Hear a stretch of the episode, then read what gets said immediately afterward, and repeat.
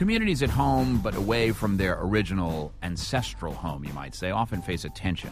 If they share a minority religion, a language, or a style of dress, do they hold together and turn inward to preserve their original culture and heritage? Or do they embrace their new home in every way and possibly lose or dilute the identity of their community, even if the home is not so new? This tension becomes more pointed when the issue is safety and protection. Is a minority community safer when it keeps a low profile, does not engage in local politics, minds its own business, you might say, keeps to itself? Or does the protection come from assimilation and mixing with the surrounding cultures, making oneself known and visible to groups who might not understand the cultural roots of that community? Surely this is not a black and white issue for any community, but Sunday's shooting in Oak Creek, Wisconsin raised some of these issues for Sikhs in the United States, and we wanted to get a sense of the conversation going on among Sikhs this week. Livleen Singh is the founder of the Sikh Youth Federation of North America. He runs a camp for Sikh children. Kavitoj Singh is his son and a student at the New York Institute of Technology. Livleen is here in the studio. Welcome. Thank you. And uh, your son Kavitoj online. Are you there? Yes, I am. So, welcome to both of you. Give me a sense, first of all, of this tension in your own community. Is it a we should mind our own business. Uh, that's the way to protect and keep our cultural heritage intact. Or when something like this happens, is there maybe a thought that uh, perhaps assimilation, mixing in the United States, being a part of the melting pot is a is a better idea? Or uh, just tell me how you think about these issues, uh, Livleen. Sure. Um, I think what happened is when the first generation came over, they were born and bred in India. They came over as professionals, as workers their tendency was to um, not necessarily assimilate. They weren't familiar with the surrounding environment. Us being second generation, my son, third generation, we're more inclined to look for assimilation because we've grown up in an environment where we came through the school systems here, right? Where we our friends are, um, you know, here. So we are looking to assimilate. And especially after 9 11, we started focusing on uh, assimilation much more because we felt it was necessary for people to understand that we are not Muslims. Uh, uh uh, your dad is speaking there. I'm wondering how this conversation goes in your household. Do you guys see eye to eye on virtually everything regarding assimilation, or do you maybe want to push it a little farther even than your father?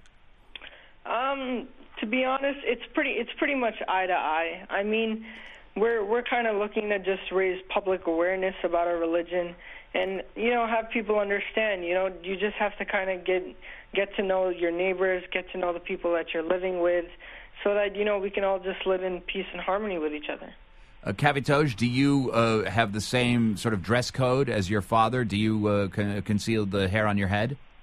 Uh, yes, I do. And I wear a turban. You wear a turban. And do you have friends who have made other decisions, have thought about this, have maybe uh, wondered since 9 11 even that uh, maybe it puts them at risk or it's just a hassle they don't want to bother with? Um, I, I know of a few people that have, but for the most part, I mean, for the most part, our community is pretty strong, and we uh, we're going to stick to our guns in this matter. And you know, we believe that you know we believe in keeping uh, keeping our hair and keeping our turban, and we don't think that you know these incidents are going to really change our mind at all. Uh, uh Livleen, you've hearing your son there. Perhaps not the best choice of words. Stick to your guns yes. in the wake of uh, this, and I know he didn't mean it intentionally. Sure. Um, have you always seen eye to eye? Give me an idea of what the conversation is around the breakfast table or the dinner table regarding what happened in Wisconsin. Well, I mean, I think for the most part we do see eye to eye. We've raised our children with this thought process in mind, uh, similar to the way we were raised. And it's because we look to take the best of both worlds. So, for example, we will absorb what is good in this culture, we absorb what is good from the Sikh Indian culture. Um, and so, for the most part, it is eye to eye. We have raised our children in that way to understand the benefits. And if you think about it, I came to this country when I was six years old, when there was when there were very few Sikhs around, mm-hmm. and for us to grow up in that type of environment, there must be something that kept me tied to the religion, right? And the fact is that the religion is such a beautiful religion, and it relates so well to the modern day concepts of equality of men and women, humanitarian equality, um, helping others, servicing for others, And so those basic concepts are the concepts you would want to teach to any parent would want to teach to their child in general. Here's a tough question, Livleen Singh. He's the founder of the Sikh Youth Federation of North America. He runs a camp for Sikh children. We're talking about this question of assimilation or retaining sort of cultural heritage in the wake of uh, shooting like uh, we had in Oak Creek, Wisconsin. How do you deliver the message to a young kid that, you know, make sure people understand who you are uh, versus make sure people understand that you're not Muslim, and if you hate the Muslims, they're just around the street there. Uh, I can give you the address. You know what I'm talking about? Sure, absolutely. Well, you know, one of the fundamental concepts of our religion is that we accept other faiths. Um, and that is a very key aspect of whatever we teach, because the reality is we're not going to teach our children that, hey, those guys are right around the corner. And what we want people to understand is an act by an individual, right? Um, does not necessarily portray an entire community. So, for example, in 19 uh, sorry uh, at 9/11, you know, every Islamic person was considered bad, right? Um, now, if we turn the tables and if we think about this from another perspective, um, we have the bombing in Omaha. The um, we have then what happened with the Batman. So and we have what happened in Aurora, Colorado. In, in yeah. Colorado, and then we have what happened on Sunday. So what is what are other people supposed to think when they see a Caucasian?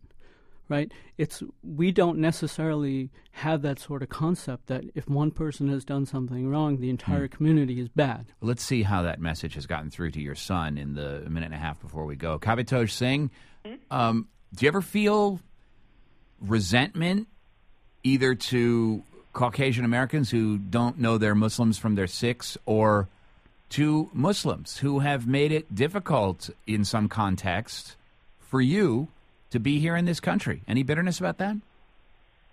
I wouldn't really say bitterness or resentment. I would say more more like a pure motivation to educate others about our religion and about the fact that as my dad was saying, you know, you can't you can't judge an entire community based on one individual's actions or a small group. Well, you can so, if you're mad. Mm, yeah, you know, but that's that's where a certain level of maturity and wisdom comes in, and then you have to really look at it from all angles and think: Am I acting impulsively, or am I acting, you know, with proper knowledge, with proper justification? Kavitoj, uh, what's your message to the young people in that community in uh, Oak Creek as they try to uh, work through their grief and think about relations with the rest of the people in their community before we go? Um, I would, you know, our heartfelt prayers go go out to them, you know, and um, and I just want to let them know they're they're in our thoughts, they're in our prayers, and we'll be supporting them the whole way. And I encourage them to to get out and to you know raise more public awareness and to you know let people know about this tragedy so it can never happen again. Livleen Singh, eh, for young people in the United States who find themselves conspicuous in some way, maybe from their uh, cultural heritage or their their background at home, being from a, a community that might be different from some of their schoolmates. How much of a headwind do you get from young people, say in second and third grade? Um, uh, when they ask questions like, why do we do this? Why are we like this? Kids don't like to necessarily be different. Sure, sure. Um, and they do ask uh, these questions. You know, my daughter is in, uh, going into sixth grade, so we just went through that process. But it's, again, that belief system, what you're explaining to them, that these beliefs that we have are generic, they're humanitarian. Um, our physical discipline it goes together with our mental discipline, and they become one and the same. What was the process like you talked about with your sixth uh, grade daughter? Um, it's just a matter of it's it's not a process that happens one day. It is something that happens every day, every you know time you're communicating. What's the message you're giving to your child? It's not, you know, something you sort of sit down and have a conversation with. It could happen as a passing conversation. It could happen, you know, just in terms of whenever you're instructing them about a, a concept or something. But um, it's something that you do um, every day, every second of your life as a parent, because you're trying to inculcate into their into their minds the value systems of the religion as well as of you know, the like I said, the physical and mental discipline. Well, kids love to test. I can't tell you how many times I've driven to church with my oldest daughters and had them the entire way say, "Look, I don't believe in God. I don't believe in God. I'll go and I'll stand there and I'll sing the hymns, but I don't believe in God." Period. The end. Uh, Kavitoj Singh, do you test your dad's uh, approach uh, to uh, religion? Uh, I don't. I actually endorse it and encourage it because uh, I'm me and my dad really see eye to eye on that issue, and actually our whole family does. Uh, did you always? Was there an age when you were maybe a little more questioning? Not really, actually. My faith was always very strong, and uh, and that's a credit to how my parents raised me. Now I'm suspecting he's your oldest. Yes, the there we go. Is it different for uh, people in the different birth order? Um, I don't think so. I, you know, it's again, it's that consistent environment that you provide. It's not something you do one day and then forget about it till some incident comes up. It's something that is a continuous part of your environment. Finally, Livleen, at, at camp, uh, has there been any discussion, or will there be any discussion uh, of uh, what happened in Wisconsin? Absolutely, it is uh, very critical, and we are going to be discussing it, and we will make a point of it. In fact. Um, we do T-shirts for the campers um, every year and for the staff members, and we um, put something on the staff T-shirts saying that the Oak Creek victims will always be remembered. Um, so it is something that we're going to um, talk about. It's something we're going to address in terms of how um, they should be responding when they go back to school in August and September, and we'll help them with those. Founder of Camp Chardi Kala, a Sikh youth uh, camp. Uh, he's the founder of the Sikh Youth Federation of North America, Livleen Singh, and his oldest son, Kavitoj Singh, who's a student at New York Institute of Technology. Thanks to both of you. Thank you. Thank you very much.